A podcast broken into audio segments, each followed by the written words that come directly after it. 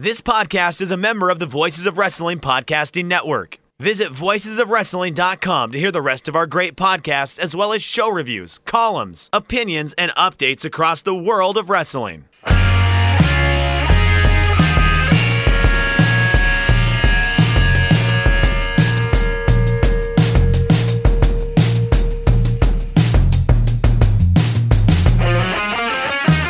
Shake them ropes. Jeff Hawkins, Chris Novembrino.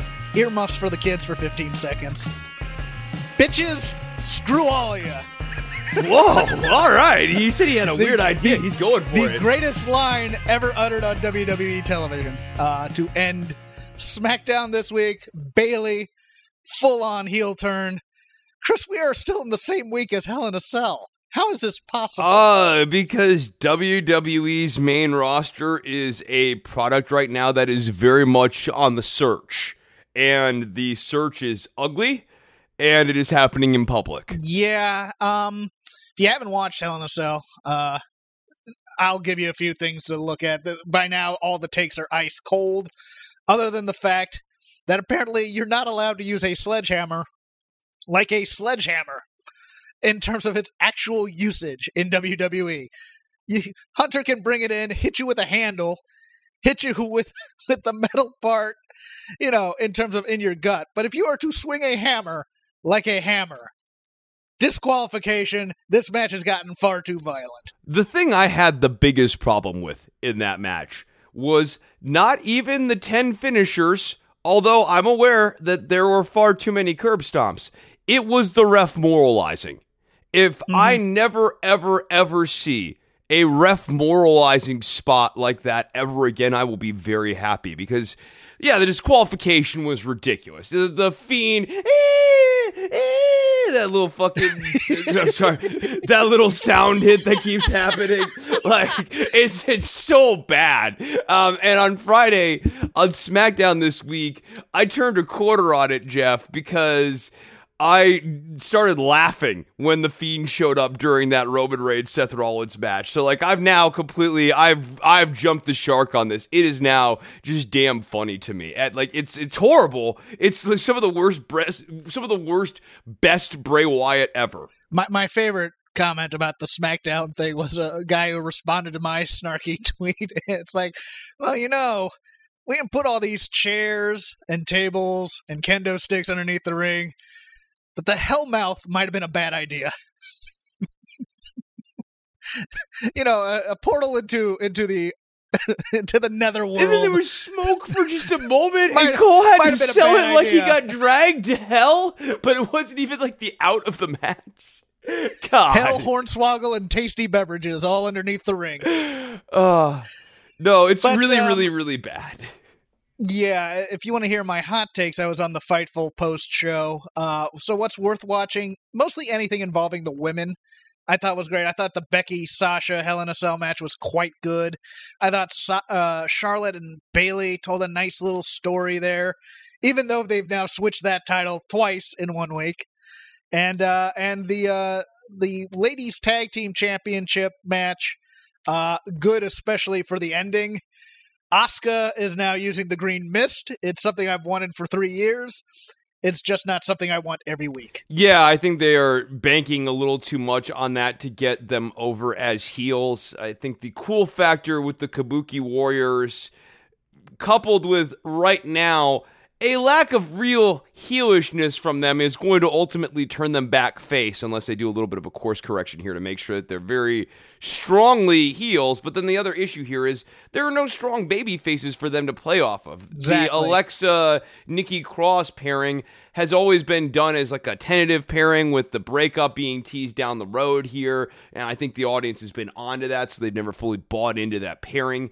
And you don't have great foils for them to work against to really get themselves over as heels because like you know your becky lynch's and stuff they're tied up with the, that alpha storyline going on right now Well, Kairi Sane and Bayley were the two most natural baby faces to ever babyface in WWE, and they couldn't figure out what to do with them.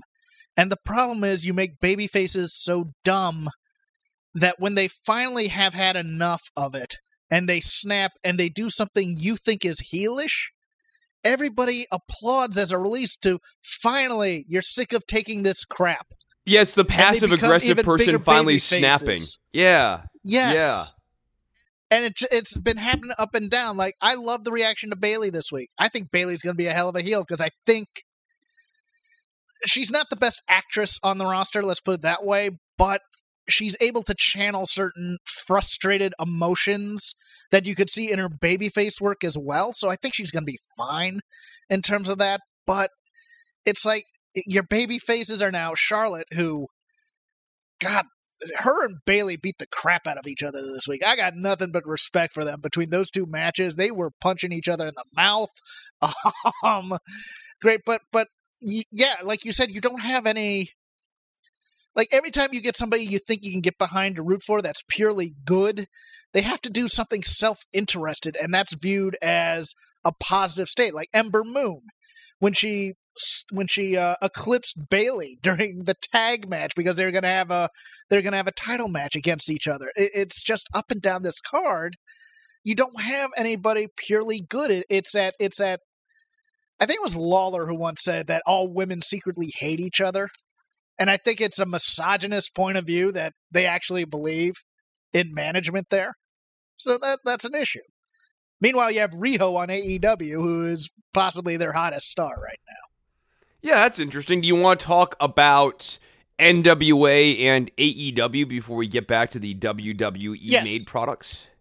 Yes, because there there's a lot to learn from both these shows. I think in terms of when you're framing in the WWE product. But man, I loved NWA Power for what it oh, was. Oh yeah, NWA it- Power is awesome, especially at the budget that they're working at. It's great. it's intimate, which is great. You can do really great promos and back and forth promos that you can't do in an arena. It feels really Uh, kinetic. All, all those promos Yes. can segue perfectly into the ring because you're walking a few paces from the promo place to the ring. Um, I, yeah, no, I, I love that very intimate vibe. It kind of reminded me a little bit of Lucha Underground, or it's a little bit of the vibe that Lucha Underground and the Temple was able to capture with the Temple vibe. Uh, but NWA does it even more. I love Eddie Kingston. I think Eddie Kingston Yes. is is a Yes. really really great underdog type character, and they did a really nice job getting him over in this first episode. This this week when when they were talking about Cain Velasquez and Rey being the uh, vocal board, of course, of course, Dave Meltzer comes out and goes, "You know, who would be great for that is Konnan," and it's just like Konnan is just going to come out and make homophobic references. And, Hey, I also want my friends to get work, Jeff. yeah, I didn't want to say that, but that's I'll say it. Okay, Okay, Thank whatever. You. Um, I thought Eddie Kingston would be a great mouthpiece for Cain Velasquez because he th- he's in the or he was in the Evolve family at least in that circle. If he was unsigned, I would have signed him because man, for this NWA show, a guy that can talk, and you you saw it with Eli Drake a little bit. You saw it with even um, uh, Aldis, Nick Aldis. I mean, the talking is going to make your money here. And Nick Aldis is it's great. something- it's something missing in wrestling, and it's what the, the these Wednesday night shows don't get. Still, is that you make your money with your mouth, and and you know, sure you're gonna have squash matches, and you're gonna have 50 year old Tim Storm who was fantastic. Yeah, he's really great too, and and I love I the video package. The video package Yes. was great. So yeah, he's old. You, Tim Storm's old. Let's say it one more time just to get it out of the He's way. old he's and old. grizzled. He's old. He's he's old. grizzled and he's and they did a great he- job leaning into that rather than running Yes. away from him being old. Rather than acting Oh, he's not like cool. Yeah, that he yeah, Yeah. that he's it's not cool. No, he's a family man. He's a grandpa. They volunteered that. Rather than running away from it, they lean into it. And that works because then Jim Cornette's on the microphone on commentary and going, for his age, look at his physique. And he is in great shape for his age, but just generally in great shape. So, like, no, I, I thought that that was great. I, I liked that match a lot. And I just loved all of the promos that Nick Aldis had to do throughout the show. I remember when he was Magnus, I was still doing the stipulation podcast like a thousand years ago here when Voices of Wrestling was still uh, put out on cassette tape. And I look at and he has come such a long way from Magnus, although Magnus was that first flash that he can actually kind of carry at that elite level. But Nick Aldis now is just so much more advanced than that, working, kind of trying to carry that prestige of the brand, acting like he's a babyface, but he's really a heel and he's really a bad guy. And he did a really nice job flashing that bad guy character steadily throughout the show while still keeping the veneer of being a good guy. And it's such a such a fine line to be able to walk tonally, especially off script. So I was really impressed by that. I liked the main event. Um, I, I thought this was a very, very good show. I, I would agree. I, I think my one critique is that Jim Cornette's trying a little too hard. And you can hear him thinking on commentary, what am I supposed to be putting over here right now? As opposed to just kind of relaxing a little bit. I like I his choices though. back a little bit. I, I feel Yeah. you on that, but I, I his choices were so refreshing because you're finally getting to hear the type of stuff that you've heard Cornette talk about on his podcast, which I admittedly don't listen to a whole bunch anymore. Um, or like you know his old shoot interviews and stuff when he talks about what he feels is wrong with the business. It's really nice to see him applying his critiques to something constructive and also to see those constructive critiques being applied in a way that I think is valid and I think is really entertaining. I thought AEW was okay. Um, I'm not. It, it's not. It's it still scratches my itch in terms of the two Wednesday night shows, which I'd rather watch Really? because I think I think the I think the energy of AEW and more. You know, I mean, look, I'm I'm partial to Tully Blanchard whenever he's on. I'm partial to Cody Rhodes's thoughts on booking because I think he's the strongest of anybody out there right now in terms of storylines and logical progression and building up to big matches. But I am going to put over hard Chris Jericho. That promo on Wednesday night, in terms of if WWE had just had Steve Austin come out and when they start whatting him, shut down that what chant in 10 seconds, this business WWE would be a far stronger promotion. But Jericho got to talk and he got to shut down that we the people chant. Even though he broke the fourth wall a bit, I, I will excuse him that. But just shutting down things that are antithetical to what you want to get across is so important and feeling the crowd and they're not allowed to feel the crowd in the WWE. They're not allowed to take it wherever it goes because they have points they got to get to and certain verbiage they have to say. And it's just it was one of those things where I went, "Yes, God, get rid of this what chant once and for all, please, because you're killing your undercard wrestlers every time they come out and try and get themselves over."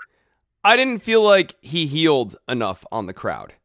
I would agree. Yeah, I thought that was a big problem with that promo. It was a little long for me. I, I agree with all the strong points about that promo. I thought shutting down the We the People thing was good. I thought that he got over the inner circle good.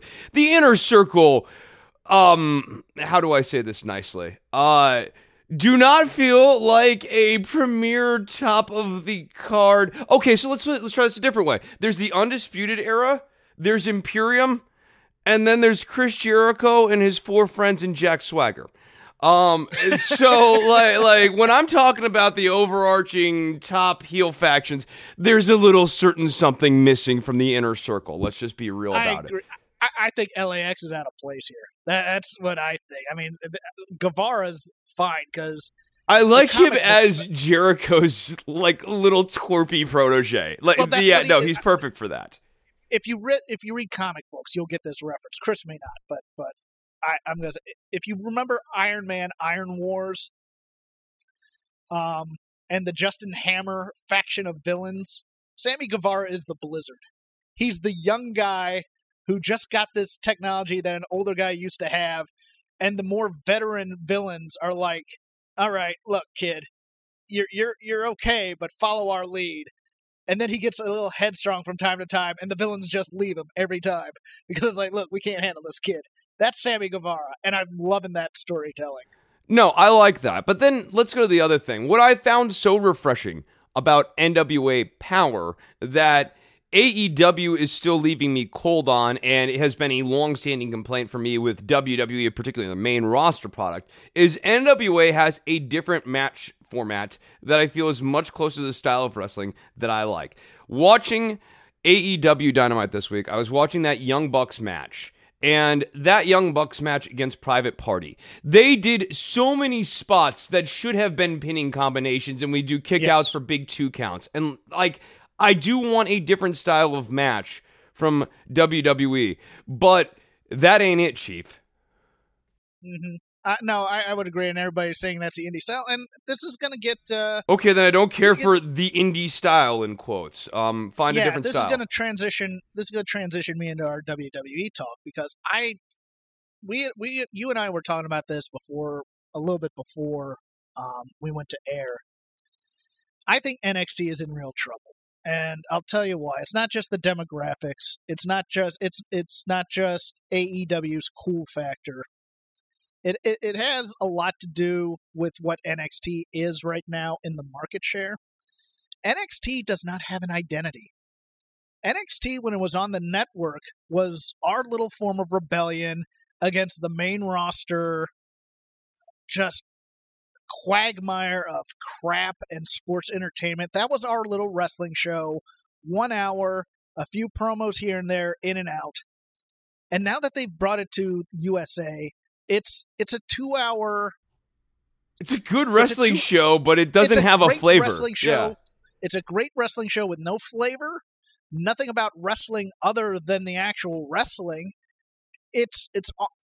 I don't want to call it SmackDown with yellow ropes. No, no, no, no. not It's way that. no, it's not. It's definitely not. It's distinctively different from the way that the main roster products are done. Right down to the fact that they're not constantly like hammering you with the Fox and USA. I'll, I'll I'll add on to your your statement. It's it's different, but there's nothing to differentiate it. Yes, and they're not actually trying to differentiate themselves from the main roster product, which I think is one of their biggest mistakes. I actually think to make it framed like a little bit of an internecine war, um, that NXT is sort of revolting a little bit from the Raw and SmackDown brands, or has a little bit of a disdain for the Raw and SmackDown brands and views themselves as their own separate co-equal brand.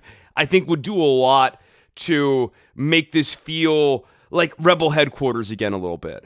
Yeah, and I, I think the two hours is hurting it a little bit because it's just so much rest. It's like eating ice cream for breakfast every day. It's so rich and it's giving you a tummy ache. They need to do more angles, I think is the issue. Yes. Like there needs to be Yeah. promo. So like I think the one thing that AEW is doing right and also what NWA Power is doing right is they're sprinkling in the promos much more heavily and doing storytelling and NXT has been so all out about putting out a good wrestling show. And if you go down this card, these matches, um, with the exception of the Forgotten Sons, who are the Forgotten Sons, um, these were all good matches. Um, they were all well worked, and the wrestling is good. But I, if you've just started watching NXT in the last few weeks here, who's Isaiah Swerve Scott to you? Exactly. And and and they didn't really bring up anything he did on that 205 live where he got over really big either. Right. When he fought Gulak. Yeah, it's They didn't really just- get guy- Gulak over. He was in They didn't really get Lio tournament. Rush over. Remember him? He was in that tournament. You know, okay. He lost in that tournament. First round, I believe he lost in that tournament. So, you know, what's the use? But uh, let's clean up some news and notes from the main roster for getting into our network programming. Uh, as I stated before, we've had uh, switch in a- a lot of the major titles. Uh, the SmackDown Women's Championship has changed twice.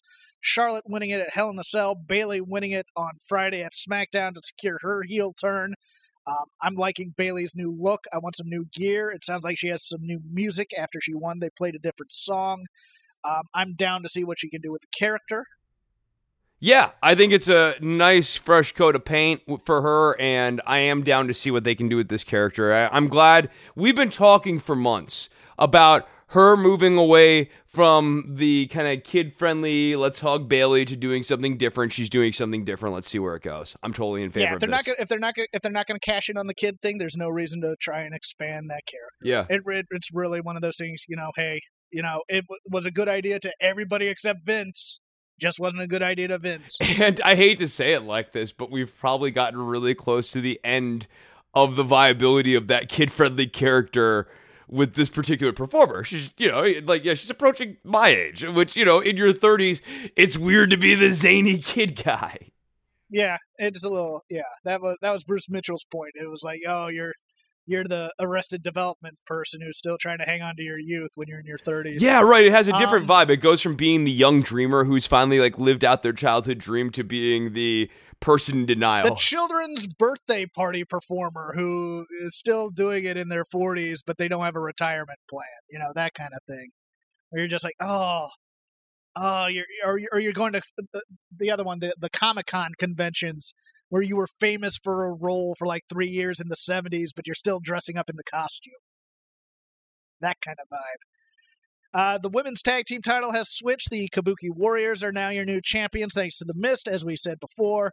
Um, interested to see where this goes. They need a manager, in my opinion. If Paige isn't coming back, uh, Gary Hart's not available, but uh, I do think they need a mouthpiece. Even though I loved that they let they let uh, Asuka and Kairi do promo in Japanese. I thought that was awesome.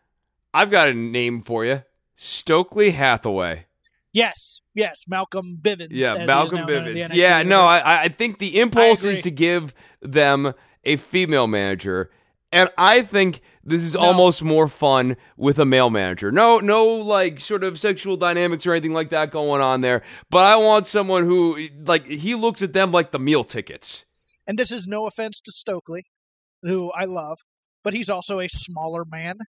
And I think that's a better dynamic than having a guy like Gary Hart who could over who would, you know, be a lot bigger than the people that he was managing at sometimes. I, I think Stokely Hathaway has that perfect body type to be the manager. I think they have different plans for him based on that little Lio Rush Yeah. cutscene. That was Yeah. wonderfully done. Like, you know, we, we were bagging on the backstage universe. Describe it for people in case they haven't Okay, so after Lio Rush has won the championship, which I, I mean, there are issues that we didn't really get Lio Rush over as this like underdog guy, and Morrow did his best in a limited time frame. But backstage, he's celebrating, and there's a bunch of the who's that of NXT coming up to Lio Rush and going, "Hey man, I my name is this," and shaking Lio Rush's hand and introducing themselves. I'm making a joke here, but in the back far off in the distance, in the background, you see Stokely Hathaway just leaning up at the end of the hall, watching all of this going down. And I thought that that was really nicely done. Yeah, I thought it was nicely done. If they're going to do something, If they do with something my with it. fear,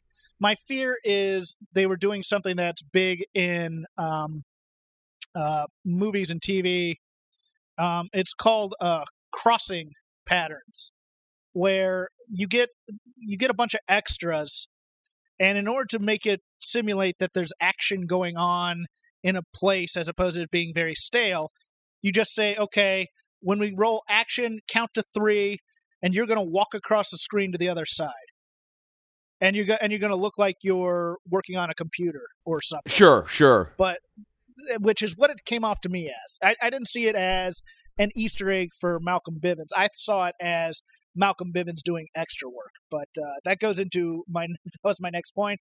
Lio Rush is your new NXT Cruiserweight Champion. Um, I wish they'd get rid of this belt if they're gonna if they're gonna fold it into NXT.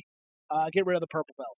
That's all I want. But I liked the I loved that match. That match was great. We'll talk about it when we get to it. Um, a couple more quick things. No Mae Young Classic this year. I find that sad because I think it's more of a positive for women's wrestling, but women's wrestling has grown to the point where everybody's getting signed. So talent's a little bit harder to come by. So maybe it's good that we don't have it anymore. Yeah, it's true. You know, have more competitors, and it's just a it's a great marketplace right now for labor, which is good. It would be great if they did Mae Young Classic, but for all the women across all the different brands. I thought that that would be an interesting. That would be interesting, and I think you know this kind of goes into WWE's. Look, they like being able to say women's evolution, and they like to be able to edit together a 120 second video package that tells a convincing tale that there has been a narrative of progress in the WWE over the last decade, and it's bolstered by the fact that they got rid of a butterfly belt that was still around in the 2010s. But they also don't necessarily seem concerned with having the best women's wrestling in the world. No, they still want models. Yeah. They still want model hot women. Um, which is my fear. I thought Bayley was going to definitely be taken to NXT during this entire draft because she has so much goodwill there, and she's a good wrestler. She can be a wrestler there as opposed to a personality. Oh, that Um, draft. Boy, they made they made drafting seem boring to me. And I have been spending the last week, Jeff, getting ready for my fantasy basketball draft, spending hours a night working on like finding statistical outliers and stuff. I am a guy who's excited about a draft, and they somehow managed to make me bored about drafts. Not only was it boring, but for the first three or four rounds, they were going in the exact order of the press release of the people eligible for the. Okay, let's go a little bit further on the rounds, right? So, like, they make no sense. There's absolutely no draft strategy for either one of these organizations because you would want yes. to draft the people who hold the titles. And if you're Fox and USA and you're really trying to play up this ham-handed Fox versus USA angle because you think it's really smart, um, if you know, yeah, it's a good idea. It's definitely one they thought out really heavily. Um, if you're doing that, the idea would be to poach champions from each other to shake things up. Um, to make it, you know, feel really fresh. And that would be the first thing you lead off with to make sure that people who are watching this show on Friday night for whatever reason go, oh wow, it looks like SmackDown just poached AJ Styles in the Bullet Club, and now they're coming over to SmackDown. That was a bold move. It looks like we got ourselves a little bit of brand war going on here. That first round was super ho hum. Vince McMahon doesn't know sports. Right, he doesn't watch. so he sports. doesn't know he does he doesn't know anything about what makes a draft exciting. He doesn't know anything about trades, and they've been doing this for years. He probably thinks fantasy sports has worked. I just it, yeah, it was so it was Stephanie, and they're doing the whole dumb for you know. Raw gets three people for two because their show is three hours. They make it more difficult than it is, and then they make it more boring. And it's just the only shocking thing to me, really, is that the Street Profits have now been officially drafted to Raw when we thought they were being sent back down to NXT because they weren't being used on Raw. it's just and they got another title shot, and maybe they're finally going to do something with them other than we want the smoke promos. Uh, so Aimless, we them. want the smoke promos. Like, we want the smoke is just a phrase that they say that is devoid of all meaning. Um, finally, uh, WWE securing itself as the Chili's of sports, uh, announcing Tyson Fury versus Braun Strowman and Cain Velasquez versus Brock Lesnar for Crown Jewel in Saudi Arabia. Chris, how much help are the Chinese giving you on your basketball draft? Oh, on my basketball draft, tons. Yeah, I get all my best dirt from the Chinese.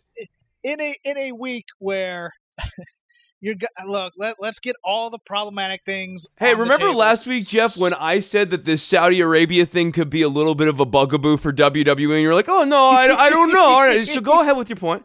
No, I I- I agree. It's a bugaboo, but you you and now you've compounded it with the addition of Tyson Fury, who has had a few opinions that aren't very popular with the kids. Um, especially I can't uh, believe that they did the lucha mask thing in the WWE package. Yeah, well, no, that's that's uh that that's Cain Velasquez. I'm talking Tyson Fury. No, but uh, Tyson Fury also he had some sort of boxing match down in Mexico Oh, that's where he comes out in like right. a luchador mask to kind of you know poke at at the culture here a little bit. I can't believe they included that in the package. I think they just looked at it and was like, "Oh, wrestling. Sin Cara wears a mask." There's a part of me that thinks Vince is saying him back, going, "We're not even the most problematic sports league this week. The NBA stole our thunder. Damn you!" Um, yeah, I. It's obvious to me they want this Saudi Arabia show more and more because you remember last time all the hype was this will be greater than or equal to a WrestleMania. They want this to be a WrestleMania now because they're just getting paid way too much money to have it just be a throwaway show. Yeah, yeah, and I think that's also coming from the people who are paying the money too. Yes, they want this exactly. show to feel massive, important. one of the biggest in the world, and in order to do that, you need to have the car crash Tyson Fury stuff. And, and can I just say on the NBA real quickly, uh, not to defend them, I'm definitely not defending them in their position on China. I would Sounds like you're defending them. no, uh, what, here, the no. Here's what I'm going to say. Everyone has changed their mind on the NBA expansion into China over the last month here. And I think if you go and check the record from 2018 and past, there were a lot of voices all across the political spectrum that were super in favor of sports leagues going into China and expanding into China, including WWE expanding into China. And only now are people starting to realize, oh, that might not be uh, such a problematic free relationship. Well, when you take a holier than thou position in some ways, it, I mean, look, I have there are at least five friends of mine who canceled WWE because they were so angry about this Saudi Arabia thing and, and the Jamal Khashoggi thing. And to a person, those five people's favorite sport is the NBA. And the NBA is the greatest sports league in the world. It's about teamwork. And look at how they're expanding into Asia. And you're just like, you got any thoughts today about that? No, and again, my only thought is in 2018. You're fine. No, no, no one objected to it. Yeah, I yeah, know. no, that's Yeah. fine. No, I, I, I'm just, I'm just saying. Uh, I, I, I'm glad that people have come around to the right position, but. Um, there are a lot of people who are dunking who were in the same camp as all of us like a year ago. That's all I'm saying. Well, I mean, as long as you admit that you have some morally problematic positions sometimes because you like money and you like finance and you understand these things, sometimes you have to deal with people of various shades of gray in terms of their morality compared to yours. I'm fine with that. I am I am as long as you admit that you're not pure as the driven snow.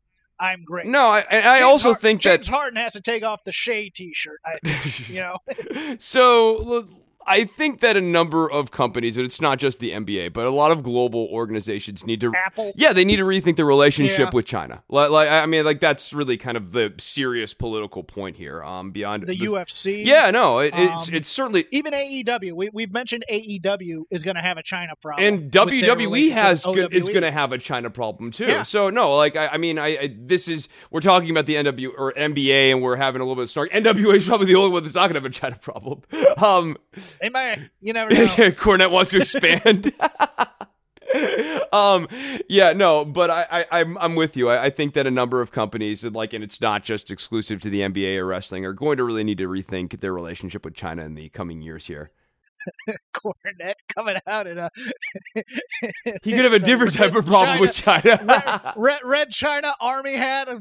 Behold our glorious leader. He's the best. Just, oh my God, Cornette's gone the, hard the other way. Juche Cornette. Oh my goodness. Uh, but yeah, that uh, that kind of covers everything main roster. I just uh, WWE is their main roster for all these season premieres and draft between the network contrived stuff. They just seem uncool as hell.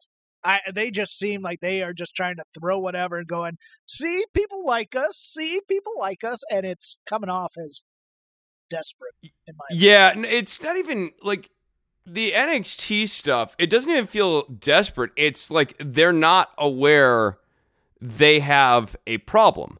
That this thing needs to be flavored up, that you need to go into this TV era and sort of think of it as a reset button, a chapter restart. And I thought that NXT the first week did a really nice job, but you're a live show and you've got all this other wrestling going on in the atmosphere right now that your audience is taking in. So you as a writing team need to be calibrating your writing against NWA, against AEW, looking at that. What are they doing? Not now NWA, but AEW the last few weeks here. And and thinking about like, okay, how are we going to be counter programming that? What is our big angle? And it feels like you're getting little teases of that. Imperium's getting built up. It seems like we're eventually cruising to a little bit of like an Imperium Undisputed Era clash, maybe like the Tommaso Ciampa stuff. But if you ask me what the flavor of the NXT two hour brand is, and, and even more sort of troubling the NXT UK brand, I couldn't tell you. Uh, NXT UK, minus the horrible betrayal of the hunt by Dave Mastiff, the coward, um, was actually an okay show, um, but is just flavorless. yeah, these people don't have personalities. They have they have jobs that they do and they have taglines associated with their jobs, but you know, everything's about their job as opposed to who are these people. And why should we care about? And it? NWA And did it- such a good job getting over Yeah. why we should care about Tim Scott, why we should care about Eddie Kingston. Yeah, Tim Storm. Oh, there's Tim, Tim Scott. Tim- Tim yeah, Jeff, Jeff's like, let's political, do yeah. let's do a different promo. Yeah. Uh, no, yeah, Tim Storm. Why we should care about him? Why we should care about? Um, I mean, I even know Josephus. Josephus is probably the only character on NWA that felt like an anachronism that didn't necessarily need to hang around. Yeah, and he was he was corpsing, which is a problem with, with that. It's like if you're gonna call somebody out and be angry when they come out, you can't. he did yes no he totally didn't believe the gimmick um yeah it's the other big problem too like I, I the gimmick definitely has problems but the other problem is that he didn't buy in um so kind of that tangent but I like the fact that NWA makes me care about the baby faces and Mm-hmm. Yeah. NXT on TV um and NXT UK has not done a very good job in recent weeks making me care about the baby faces. God, God bless James Storm. I, I I I felt bad for him when he when he didn't take the NXT offer. I think I think he comes off real well on that show as well. But let's get to the uh, network stuff. Where would you like to start, Chris? Well, I, I include NXT in the network stuff, so I, I think that may be a bit incorrect. But any, any Yeah, because I didn't even I forgot that 205 Live even ran this week, so I didn't even watch it. So did you? I watched it. Um, I'll, I'll go over it real quick. It was okay. The crowd was into it. Uh, Danny Burch and Oni Lorcan defeated uh, Drew Gulak and Tony Nese in a in a fun match. I think they're starting a, a losing streak gimmick with with Drew Gulak. Uh, you know, they they kind of went over the partnership and, and stuff. But it was a nice, hard hitting little match. It just you know, it really didn't lead to anything. Um, there was a squash match with uh, I believe is Ariya Daivari and Chris. I want to say Chris Day, who is the who is a uh, he's a local Nevada guy who holds a couple. I think Maverick Pro Wrestling is one of the belts he holds. I'm trying to remember it. I didn't I didn't take notes on all this, and I just watched it this morning as well. So um, and it was it was a fun little match. And then they had uh, Akira Tozawa and Brian Kendrick, you know, in a plunder match, which was cool and people got into it. Although people were, you know, it's it's the it's the main roster crowd where if you're hitting each other hard with kendo sticks and chairs, they're chanting for tables. Kendrick is really Which is good in plunder matches too. Usually, I actually Yeah. generally like him in those type of matches. And that ended with Mike Kanellis coming in and helping beating down Tozawa. Okay. So I mean, it was it was kind of a nothing show. They really didn't go hard about Lio Rush winning the title, which is weird. Many ways, I It- felt it- like the it- Lio Rush thing was a bit rushed. I, I think that that was a late decision. It was a weird week for that kind of thing Yes. because, like, It felt like, they the said Seth we didn't have a big title Hell in a drop S- last week, and they got that feedback, and they're like, "Oh, okay, let's do a big title change," and they shot it off with the cruiserweight title changing. Well, like the Seth Rollins Hell in a Cell thing wasn't even brought up on Monday, even though it had happened 24 hours beforehand. Eh, eh, eh. I I feel like anytime You you, bring up Seth Rollins now, I have to like make that noise, and like the lights have to go red in my apartment. Oh, God. I can't. That's the other thing. Just because we're all over the place today, and that's fine. That's what this show does. SmackDown drafting Bray Wyatt. What? Uh, and the best part is the be- image for Bray Wyatt is not the fiend who's been the guy you've been trying to get over, but sweater vest, Rick Santorum looking Bray Wyatt, who we never actually see out in public. What? The show that was going to have to make itself more of a sports-like feel drafts the more sports entertainment character on the roster. I I was gobsmacked. I just went, okay. Basically, this is how I thought it was going to go. Is that WWE would say, well, you can make this product anything for anybody, and they're just going to give them the high, hard WWE product. Yeah, no, there's no recalibration. I I I No. have serious concerns about the uh, completion of the Fox contract. I could see Fox going, "This isn't working." FX1, yeah, they're going to FS1. I, I they they have to, and it's going to be such a. Well, actually, you know where they may go. They may go and ask to do like Wednesday nights at 8 p.m. and then maybe oh well maybe we can move NXT That's the desperation move. That buys. Vince time, right? Like if it's not Yeah. working on Friday, he goes, "Well, damn it, we got a wrestling war going on here on Wednesday nights." Uh, and Let's see if we can help our corporate partners and give give you know give USA more of a boost, and then we can give this to to Fox, and since they don't really want us anymore, yeah, you know that that kind of thing. I don't think that can happen without a lot of a lot of giving money back and a lot of concessions. But that uh, also is that- going to require AEW's ratings to go in the right direction here. Yeah, I mean, you got baseball right now. You got a bunch of things. You never know. I mean, it's they're not growing, which is scary. No, they're down four hundred thousand. It was like, well, let's see what this is. Oh, it's just wrestling. It's just wrestling. That to me is the clear story on those ratings. And like it's the same thing with people checking out NXT. I think there were a lot of people who are lapsed fans who were like, "Oh, the Wednesday night wrestling wars. The like the Monday night wars are back." A little bit of a nostalgia kick for the Monday night wars. They tuned in and it was not scratching that itch. So we'll end. Let's end with NXT. Let's get NXT UK out of the Sure. way. Uh, you are you are slandering Dave Mastiff for not being for not watching monitors while he was getting uh, ready for his match and not coming out and helping the greatest tag team in the NXT universe. This opener was awesome. Like, can I just say, the Hunt This is- versus what- what- Pretty Deadly is amazing. yes, we were asking for this when Pretty Deadly came out. We wanted the Hunt to kill these fools, and the Hunt killed these fools. I want. I just wanted. I wanted. uh I wanted the uh the wild boar, Mike Hitchman. I just because I'll I'll still call them by their names because I otherwise I'll forget them because they've dropped the names. Uh I want him to bite one of those guys' face off. Primate J. Melrose. everywhere. Primate J. Melrose, Melrose. is a really, really good hot tag. I like him a lot. Um, it, he seems he was a little more uh, stout a few months ago, and I think that actually kind of wears better for the character here. But no, I really, really like Primate J. Melrose here. And then those horrible cowards, Imperium came out. I'm not going to trash Imperium because I like. No, it was cowardly really though. liked- This it's cowardly to go after the hunt the way that they did. I loved Hitchman's roll into the tag, where he just does a barrel roll. You know, he's not trying to crawl through anybody's legs. He's just gonna be like, "Hey, I'm just gonna, I'm gonna do a, uh, I'm gonna do a chop block on you or something, and try or a roll block and see if I can get through." And he did. And I, I howled at that. And then yes, uh, Aichner and um, Barthel. and and Barthel. I'm forgetting names for some reason today. Aichner and Barthel came out.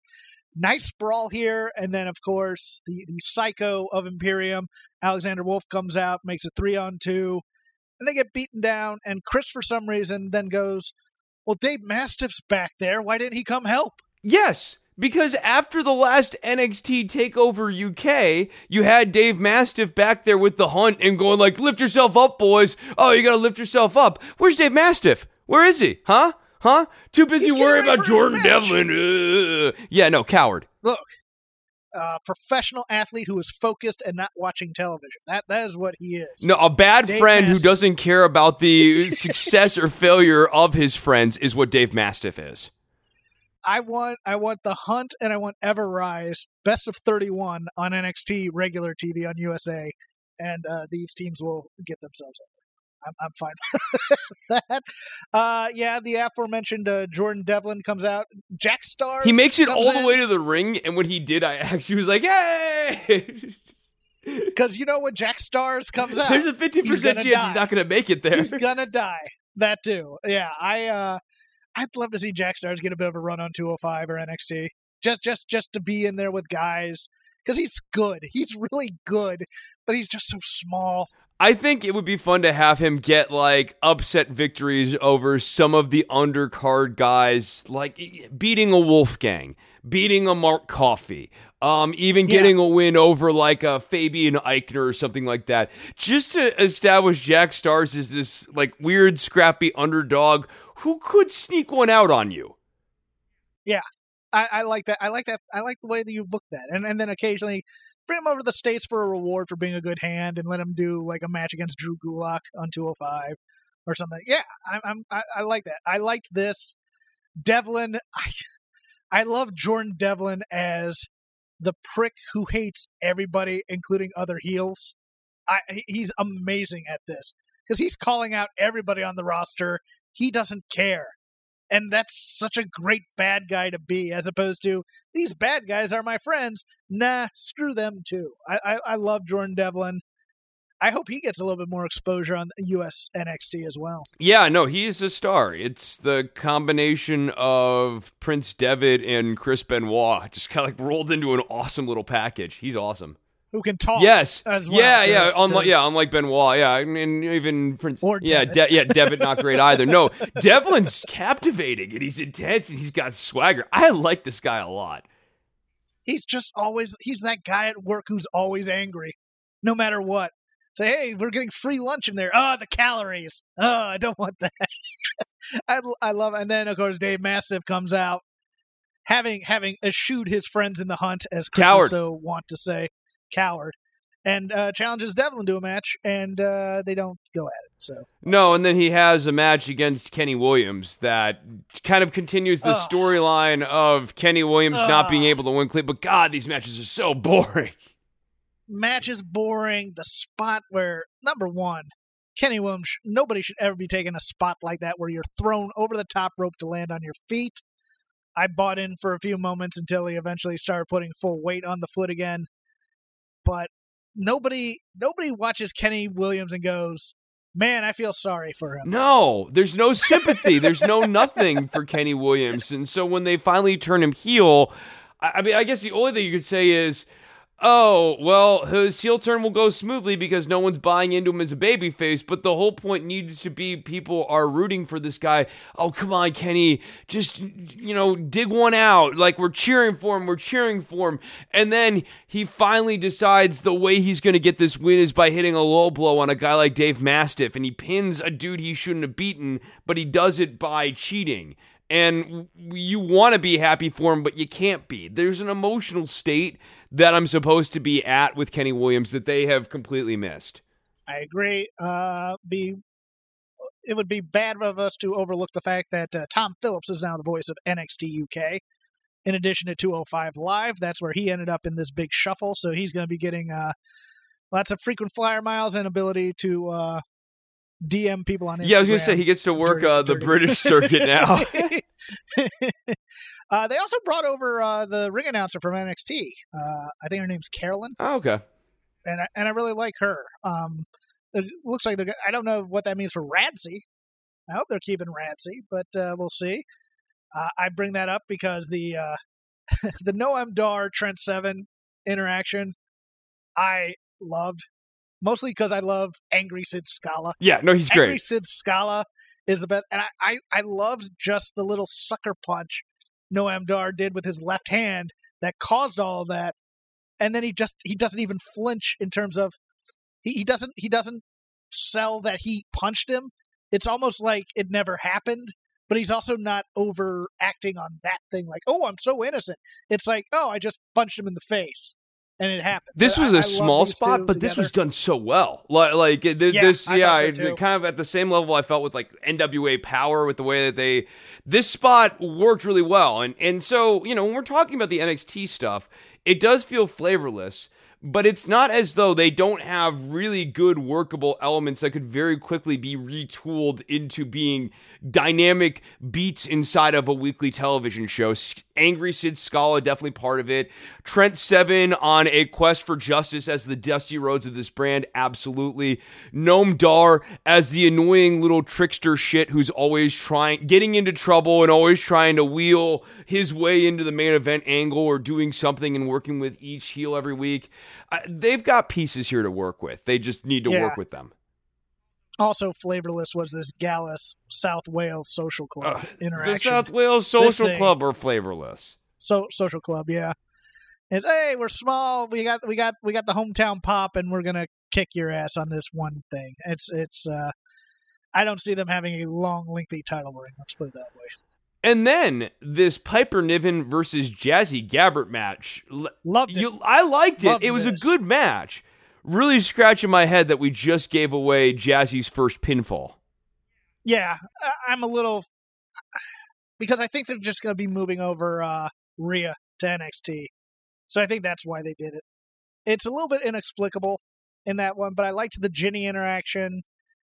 I liked Rhea coming out, and they're finally going to just establish her as pure baby. Yes, because I liked I liked the post match between Piper and Rhea going, "Hey, you know, I know we beat each other up a few weeks ago, but you know what? We're cool now." Um, Rhea's gonna do what Rhea's gonna do. Is her babyface character, which is what kind of yeah. a cool babyface is these days. Um, and you kind of need her to be a little bit like chaotic neutral, but like maybe even chaotic good. And I think that Rhea Ripley is actually a great cast for that. She's a jerk, but she's your jerk. Yeah, and she's you know, generally kind of she's doing good things, but in a jerk way. Yeah. So So NXT. NXT.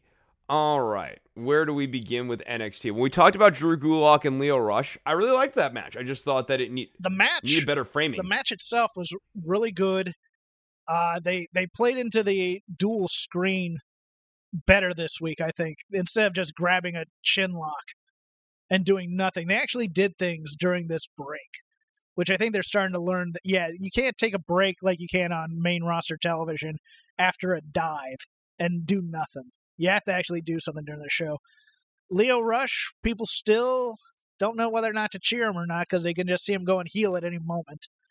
But uh, they didn't really tell the babyface story with Lio Rush. I, I think he's yeah. a really natural babyface, and Mauro's kind of on the right track here. Where you talk about a guy who when you saw him before, he was kind of going through some stuff upstairs and he was not necessarily entirely himself. And he's a good guy, but like a lot of people, has some troubles. And sometimes that can like cloud things and cloud your judgment. And I think there's a much more sympathetic and constructive narrative for Lio Rush to get him over with people. And then also, you know, lean into his undersized nature and everything. Uh, Gulak's grudging respect Lean into Gulak bullying him. Yes. Lean into Gulak bullying him during the match and really taking a sadistic approach to trying to beat on the smaller man, and you'll get him over as a better babyface when he overcomes that. I didn't. I, I, I'm gonna.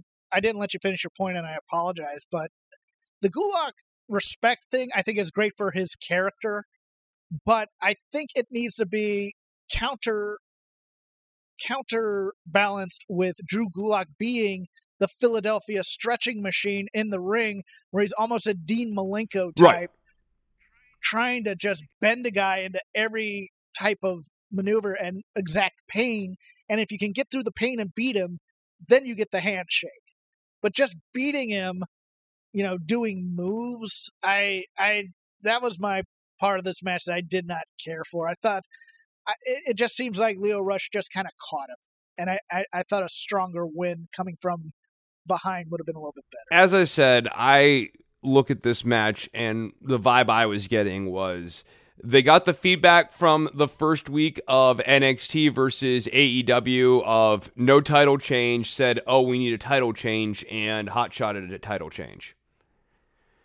Beth Phoenix, still very bad on commentary. I just wanted to mention that somewhere in the middle of this show. Um, not good at doing her job. And on SmackDown here, when you're watching the draft stuff, there's Samoa Joe who's actually talking coherently about stuff with Renee Young, and then we go to the right side of the table with Booker T and Marble Mouth Beth Phoenix, and it's just agony.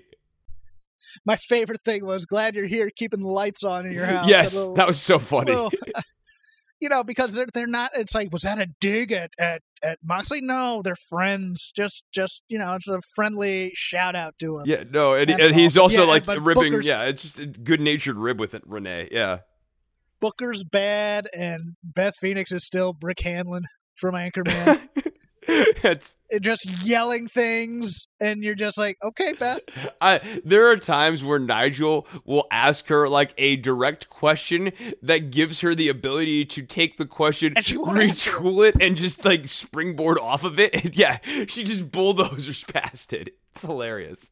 It's it's it's like beth you were a champion once. What's it like when you're in a in a in working a, from a, a, point uh, of strength? You when you were in the ring, Beth, you wrestled as the more powerful competitor in matches. Tell us a little bit about the psychology of that. It's very important to do in a in a in a in a position of strength, and she's really working over that arm. And it's not even strength. She didn't even say strength with that one. She was like, "Well, I think yeah. Alexa Bliss has a lot of heart, but she needs to come back." It's like it's like did THQ write your lines? What are you doing? They they should they should just get THQ to record a whole bunch of Beth Phoenix lines, and then you can have Nigel just hit them, and he can just play off of them. You wouldn't be able to tell I just the wanted to yell I I just wanted to yell I love lamp just once, just once in the middle and just see if anybody notices. Yeah, um this was unfortunate, but uh continue. please. Forgotten Sons defeat Breezango. I, I, I mean, like, I, I just all, all of these guys are so boring to me. Nobody's being helped. Yeah, no one's helped. The Breezango aren't the destruction crew of my youth. Uh, it appears they're probably doing a village people gimmick where they're just going to come out as every single member of the village people at some point. I'm guessing they're not going to come out as the Indian chief. Just tossing that one out there. I have a joke for that. I can't say it on air. Uh, let's continue. All right, next we have Cameron Grimes defeating Boa. Fine squash. Uh, this is the Magnum TA uh, build. One one move and you're out. Although the look over there thing was a bit uh, much. Yeah, and then Killian Dane comes in and beats up Boa, which I thought was weird. So, like, I'm fine with Grimes, but I had almost forgotten about the Grimes spot to begin this match because all of the back end of this was about getting the heat on Boa, and people were chanting for Boa at the end of it. So, I actually think that Yeah. the way that they did this was a little bit counterproductive for Grimes because Boa became the focal point of that segment. Yeah, I don't. uh I mean, I don't know if it, it's probably not going to lead to a Boa Killian Dane feud. Not a feud, but but Killian certainly a gonna match. A match. Yeah. And then they're going to Yeah, try to get like Boa way over a little I- bit during that match. I, I don't like the way those feuds are built, where somebody just comes in beats a guy, and then another guy comes in and beats on that guy to send a message to the guy who just beat him. It's like, look, if you got a problem with him, go in there and fight him. I, I, it's it's just a weird way to build a feud. You're building a feud based on getting sympathy on a guy who you're going to give nothing to. Damian Priest had a video package which kind of explained why he attacked Pete Dunne. To my eyes, the video package did some things good. I like the Archer, I'm taking my shot thing. That did a good job getting over at You least. I, yeah, I think that like makes a little bit more sense out of the Archer gimmick than just the art. Yeah, I, I mean, like, look, it feels kind of like a non sequitur, No, it's and fine. yeah, It's fine. It's just one of those things that's weird for us that you like that because I trash this Archer thing every week. Yes, but like at least they're leaning into it. So I, I don't love the Archer of Infamy, and I don't like the shooting the name in flames on the screen thing. That's still cheesy. Yeah, but like I get it. He thinks he's a hot shot. Okay. Um makes a little bit more sense. Um but yeah, there's certain things about this gimmick I still don't care for. the response by Pete Dunne is what I liked. I liked that they brought in Pete Dunne's history at NXT UK, Yes. and the fact that he breaks fingers. Hey, how are you going to shoot an arrow with no with no fingers? Now, if you got if you're going to lean into the Archer gimmick, then then the the way to counter go against that is to have. I'm gonna Dunne break your talk about, fingers. yeah, I'm just going to break Yeah. your hand. Yeah, Yeah. Love no, it. I, I, I'm totally on board with that. So you know, like, look, it's the Archer of Infamy is like a very WWE phrase that means nothing, but Yeah. given what I'm we're working with, yeah, I know. Given what we're working with, yes, and and saying I want to live in infamy. I'm like, you should get a dictionary and look up what infamy actually means. is is yeah is is Damian Priest going across the country with like Geena Davis entering archery tournaments and you know winning those and then coming back and wrestling as a side gig? No, he came to WWE to be the Archer of Infamy. There's no archery in WWE. So what are you doing? It's just a dumb catchphrase. Yeah, the Archer of Infamy makes me think of like a serial killer who kills people with a bow and arrow. That would be the Archer of Infamy. It's like the infamous axe murderer. I don't think that means what you wanted to mean. Yeah. no, man, my name is Infamous. Yeah, look up Infamous, my dude. yeah. Look that up, kids. All right, and then we got to our uh no, this was not our main event. Then we got to Roderick Strong versus Isaiah Swerve Scott. Fine match. Um, we discussed this a little bit earlier, and that's kind of my standing complaint. Isaiah Swerve Scott, in the context of this product, feels like nothing. even with the video package, because all they did was rerun the the tournament package where swerve just means confidence. Okay, great. And he went out there and he had a great match, and got over and lost because he was a dope. which is a little upsetting. I'd much rather you get lost or you lose on your merits, and then you can respect that a little bit more than he was distracted for a moment and then got kneed in the face. It's just like, oh, Yeah, I oh, need the Undisputed Era cool to do more meddling things. I don't have a problem with them coming out and mucking up the competitiveness of matches. So that's actually kind of a classic wrestling trope. But Swerve they need to do a yeah, better job actually making the babyface feel like he was about to win this match but for the undisputed era. And that is when the undisputed show up, showed up that is not what felt like was happening at that point. Yeah, if you're gonna do the Horseman template for the Undisputed Era, do it all the way, where you have the guy facing the young guy in a one-on-one match, and the young guy has the pin, and then the other guy's just running and beat on him, so he doesn't get it. They could have just done a Horseman beatdown here, and it would have been fine for Swerve Scott. Somebody come, the locker room comes out and saves him, and then they can cut a promo and then do the Velveteen Dream thing up there. What are, what are you thinking about the Velveteen Dream going back to his roots and kind of the uh, um, androgynous, highly sexualized Velveteen Dream gimmick? I think it's better than him being your nostalgic wrestler of yesteryear gimmick. Yes. So I know I think it's a I think I it's a market improvement. I think it probably serves better a little bit the younger demographic too. Um, so I think that like no, it's a smart move. I also like that with this gimmick, the Velveteen Dream can appear in eccentric places and give you different visual staging ideas for the NXT show. I don't mind the crass knock at cocksmanship because that's an old school staple to question people's manhood that has been taken out of wrestling in many, many ways. So I, I was fine with that too. I, I, it's, it was a nice little old school touch, I thought. Yeah, yeah, no, I I had no problem with that. I, I think that that's just I mean, Dusty used to talk about Ric Flair. Oh, you say you're a 60 minute man.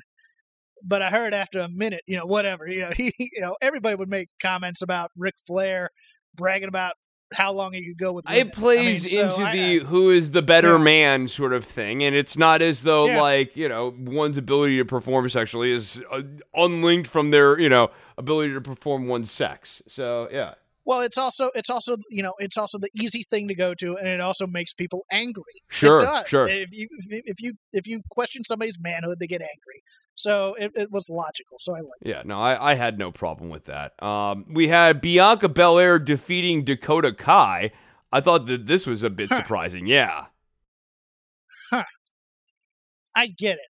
i get Um, it It's weird that they've done both these stories with Tegan and Dakota. yes Who I guess are Team Kick, but uh, I still with both of these women, I have a problem with them doing Shining Wizards with knee braces. I on. think maybe both these women end up going heel at some point, and I I'm with you. Just uh, like okay, not just from a like kayfabe standpoint. I do think it's just kind of dangerous to be doing Shining Wizards with Yes. the knee brace on. I don't know. Call me old yes, I fashioned. agree.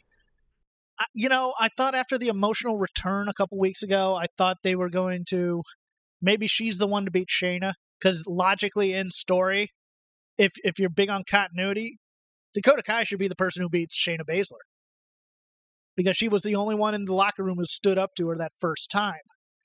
This is interesting. Um, Bianca Belair, not quite babyface, not quite heel, and I think they need to decide because they they they want her to be a big star, but they just don't know what side of the ledger to put. Yeah. So that And they- promo was a that. mistake because she literally positioned herself as the gatekeeper to Shayna Baszler. Yeah, if you want to get the Shayna Baszler, you have to go through me. But it, it's I like it for the sports field because of course you shouldn't have friends and stuff like that. But her and Rhea Ripley are basically doing the same. thing. Right. Right. And then you also feel like Bianca's about to get fed to Rhea Ripley. So I'm fine with her getting fed to Rhea Ripley. I don't I don't mind that. I think it's burning through material a little bit too. Quick. I agree. because I think that's something you could. And I think up. it burns mean, through Bianca. I, I don't think Yes. that Bianca can keep taking L's. So her losing to Right. Rhea Ripley, I do think is a problem down the line here. I mean, that's a feud. That's a feud I want is Rhea Ripley and Bianca Belair because Rhea Ripley is so big, and Bianca Belair is so athletic. I mean, I, I could watch those two go at each other for a while, especially You know, especially if Bianca pulls out some of the some of the hits that she hasn't pulled out in a while, like the moonsaults and the 450s and the hair whipping. I mean, I'm I'm down with that. So yeah. Then we had Walter defeating Kushida in a match of two un- undefeated guys. I think there was really no kind of doubt that Walter was going to prevail in this. Um, what do you think about this match, Jeff?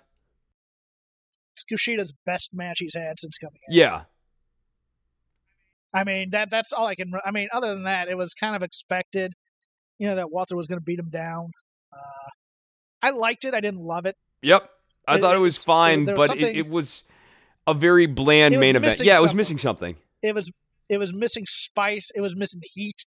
It was missing really him beating down. I never bit on Kushida against Walter. I never bit on him winning. Nope. Exactly. You got to bite on the guy winning. Otherwise, what's the use of having this match? Oh, we skipped one by the Who way Who we skip? because we went we went over the Rhea Ripley. oh, we uh, skipped the squash match. You you want to you want to go back to the? Oh yeah, Aaliyah. look, no, let's go back to Aaliyah getting I squashed by Rhea. Ripley. No, but, uh, no, but I, I wanted to put I wanted to put over that finishing move. I loved it. Oh yeah, no, that's good. No, she did a good job. But yeah, I, I went past that because we talked That's about Rhea Ripley as a babyface. I felt like we hit that note, and no, she did a really good job with the uh, stretch muffler that she transitioned into a slam. Noof is never getting anything. N- no, no. Vanessa Borne, um, like teasing for one second she was going to get into the ring was funny, but uh, yeah, otherwise, no, no, Leah's going nowhere. Yeah, uh, going back to sorry, going back to Walter and Kushida. I, you know, Kushida has never been put over as a personality, and that would have helped. And Walter is is is the big boss. He needed to beat So why do you? some of these Imperium guys. Like Kushida should have dropped Alexander Wolf, especially when you were doing all of those Alexander Wolf squash matches where he was getting these wins. Perfect setup for Kushida to beat Alexander Wolf. And then have him beat And they- Barthel, and then like Barthel goes up to Wolf and is kind of like, haha, see, you're that's why you're the low man. And then he beats Barthel, and then he beats Aichner, um, and then he builds up to Walter, and Walter cuts him down. And then and then they've joined him up with Breezango, who nobody cares about either. So it's one of those things where it's just like Well, they can all, All right. wear vests together. Kush- Kushida is a Japanese superstar. That's his gimmick. Japanese superstar. Nothing else. Japanese superstar Kushida. Look, we're five And years into like, this okay. uh, Japanese talent coming into WWE, and I'm just going to go out on a limb, Jeff. they've done nothing They're not anybody. particularly good at booking them. No, any foreign talent who thinks they're going to be well, we'll use you as a to open a market up into your home country. Then- yeah, uh-huh. uh-huh. Make sure that contract has a lot of zeros at the end of it. yeah, Ke- Ke- Kenta's over in New Japan going, yeah, that's what they told me. Uh, yeah, I liked it. I liked NXT, but man, it feels it feels like a big meal with not a lot of spice. Yes. It's still very good, but it's just like what what is going to differentiate this from any other WWE product with with different people? Any other products we need to hit this week, or have we covered all of the 25 hours of wrestling that's on every week? Someone asked me, "What else have you watched this year?" And I said nothing because I have no time. I do occasionally barely get asked about other before. brands, like, "Oh, Chris, do you keep up with uh, this indie promotion or that indie promotion?" I'm like, guys, do you realize how much wrestling we have to watch to do this show? it's not necessarily. Jeff, are you looking forward to New Japan? It's like, oh, I, did you watch TNA this I, al-? I No. always make time for Wrestle Kingdom, um, and I will occasionally Yes. have like TNA on or something like when I'm doing some editing or whatever. It's on in the background really intermittently, but yeah, to uh, do the big wrestling digest that is this one hour show, it requires digesting like eight hours of wrestling and then breaking it down into thirty minutes Yeah. of takes for me and Jeff. we still we still enjoy wrestling, guys. And it, it yeah, hey, you shouldn't complain about because you're getting paid for this and whatever. And it's like okay, great, but you know, it's one of those things where it's like it's still a lot, and we love doing it, but it's it's a lot. And this week on pay per view week was a lot because you know you had the extra five hours to watch. Oh, I'll, but, admit that uh, I don't watch the pay per views live anymore. I, I catch them all in rerun. cool. Yeah, no, I, I mean it's just you, you can't. I like the amount And of stuff that we watch. watch. I don't watch. I don't watch the main roster live anymore that Yeah. much unless I can catch part of it before I leave work because, you know, I just need the that little time I have for commercials to just kind of get through it all. But uh, have a few plugs for the shows on the side, there's now a new Wednesday Night Wars show with our friend Garrett Kidney, who doesn't like WWE, which is very weird to be doing a show comparing AEW and NXT when you don't like one of the products, which he has said he doesn't really like NXT all that much. But they do like a scorecard of who won the week, et cetera, et cetera. You listen to Everything Elite, um, the AEW centric show with those guys over there breaking down everything. Uh, we'll still continue to, you know, hit things here and there.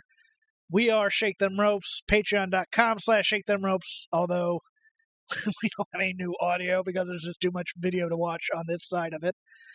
You can follow me at Crap Game 13. You can follow Chris at Chris Novembrino. You can just follow the show at Shake Them Ropes. Follow Voices of Wrestling at Voices Wrestling.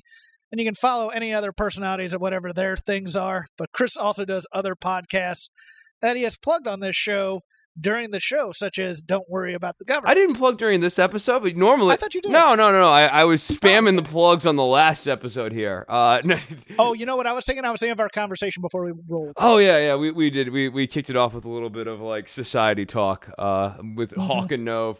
Um, China talk. China talk. uh, Don't worry about TV is where you can find. Don't worry about the government. My news and politics show. The All in the Family podcast. We just had a really good episode come out about the 1972 election. So for those of you who are interested in the election, historical parallels, and all that sort of stuff, go and check out the episode that we had. Uh, Mike comes into money, where Mike gives all of his money to the McGovern campaign. Great episode. Um, really fun conversation I had with my co-host Lindsay Duke. You can find that uh, all in the family.